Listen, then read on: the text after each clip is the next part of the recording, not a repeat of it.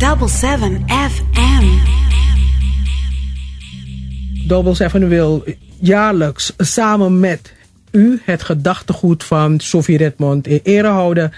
En in de aanloop naar de jaarlijkse Dr. Sophie Redmond lezing, die uh, dit jaar plaatsvindt op 22 maart aanstaande, staan de spotlights gericht op Sophie Redmond. Het is een veelzijdige vrouw, een veelzijdige Surinaamse vrouw, die meer dan alleen arts was. Sophie Redmond die groeide op in de Steenbakkersgracht. Dat heet nu de Dr. Sophie Redmondstraat. Dichtbij de Van het Sigastraat. Op het achtererf van haar ouders stonden verschillende vruchtbomen. Een manjeboom, een appelboom, een mandarijnboom. Maar ik denk dat het toen gewoon Curaçao's oranje heette. En suikerriet. Uh, ze hadden een hond. En die hond van hun, die hing altijd voor in voor bij het huis rond. En natuurlijk wachtende op een stukje sausvlees of een stukje kip. Of iets lekkers dat vanuit de woning naar hem werd, uh, aan hem werd gegeven. Misschien gegooid, misschien gelegd in zijn voederbak. Je weet het niet, want deze mensen waren aan de, aan de goede burgerij. Het huis had een achterveranda.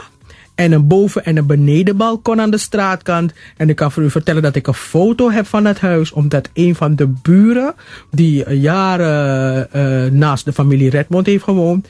Ja, dat er een foto van het, uh, die woning heeft gemaakt. En het huis was echt heel mooi met heel veel planten en bloemen. Zo lommerrijk. Het was een heel mooi huis. Een hele mooie woning. Um, vaak kwamen er kinderen van de buurt langs, buurtjongens, die deden werk rondom het huis. Ik kan me voorstellen, harken, chap chap wan tusani, har har wan so grasi, kre in de boom piki de swalanya en zo, en die, die, die, die, appels en zo, en meehelpen, weet je, om het fruit te verzamelen. Want ja, als je die manjes laat liggen onder die manjeboom, dan weet je wat er gaat gebeuren. Dan komen er muggen, en de muggen in Suriname heten geen muggen, ze zijn baskitas en ze joeken. En hoe, ze steken je er hoe. Maar in ieder geval, um, er was uh, altijd wat te drinken en te eten in het huis. En de kinderen kregen van uh, de moeder van uh, Sophie Redmond altijd wat lekkers. En ze mochten ook wat vruchten mee naar huis nemen. Huis Redmond Hercule behoorde tot de goed gesitueerde Kriolen van de tijd. Dus dat was taki. De be blakka, maar de be, de be apuam chiso he he. Ja. Sophie die uh, heeft een gedeelte van haar kinderjaren in Nikeri en Coroni gewoond. Ze heeft daar op de lagere school gezeten. En als klein meisje, toen Sophie nog in Coroni woonde, toen wilde ze koopvrouw worden. Dus ze wilde in de handel gaan. Ze had ook nog een zus, Joosje, maar die wilde zangeres worden. Terug in de stad ging Sophie's droomwens uit naar landbouwer, en ze wilde, en haar zus die wilde huisvrouw worden. Dus uh, toen ze weer in Paramaribo woonde, wilde ze landbouwer worden. En de zus die wilde huisvrouw worden. En toen de meisjes wat groter waren, ging Sophie's voorkeur uit naar het artsenberoep. En wilde Joosje een baan als kantoorjevrouw. Uiteindelijk werd Sophie geneesheer. En Joosje, die was niet achtergebleven, want zij werd griffier.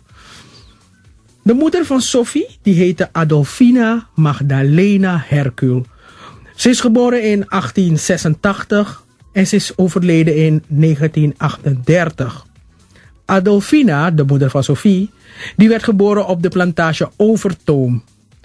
Philippus en Adolfina zijn op 24 september 2000, uh, 2006, 1906 met elkaar getrouwd in Paramaribo. En Philippus is dus de echtgenoot van uh, ja, de vader van uh, Sophie Redmond. Hij was dus getrouwd met Adolfina. Adolfina, die was al enkele maanden zwanger toen ze trouwden. Je kan je voorstellen, in die tijd, bij de goede burgerij, was het een beetje een schande, weet je. Want dan was je, ja, ik ben trofu, chibra beren en zo. En dan uh, smabe, weet je mensen zeggen toch? Mensen hebben altijd iets te, jappen met hun mond. Dus smabe, shoo, shoo, shoo, shoo.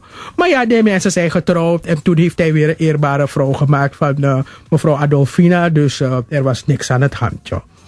Doffie Redmond, Eh, zo werd ze genoemd. Ze werd geen Adolfina genoemd, maar Doffy.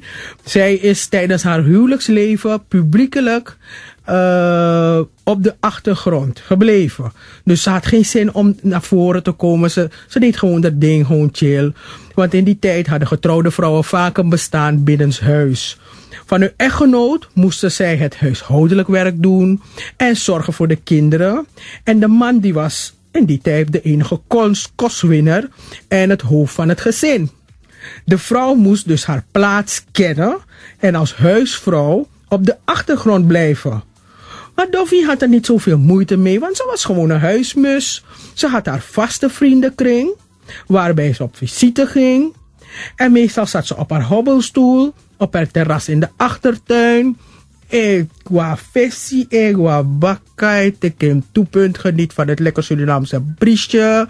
Ja, weet je, zit je lekker iets op haar sokken te stoppen. En je nee, nee, want to crossie. En van crossie op een pretty. En nee, even en dat soort dingen. En, um, en ze ging ook een uh, enkele keer naar de markt. Maar wat ze wel was, dat was een trouwe kerkganger. En af en toe, niet heel vaak, ging ze op zaterdagavond uh, uh, naar de kerk. Maar eigenlijk was zondag haar vaste kerkdag.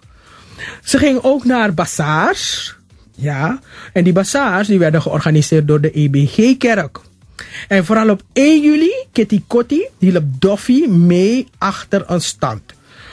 Doffy Redmond die overleed na een lang ziekbed op 25 april 1938.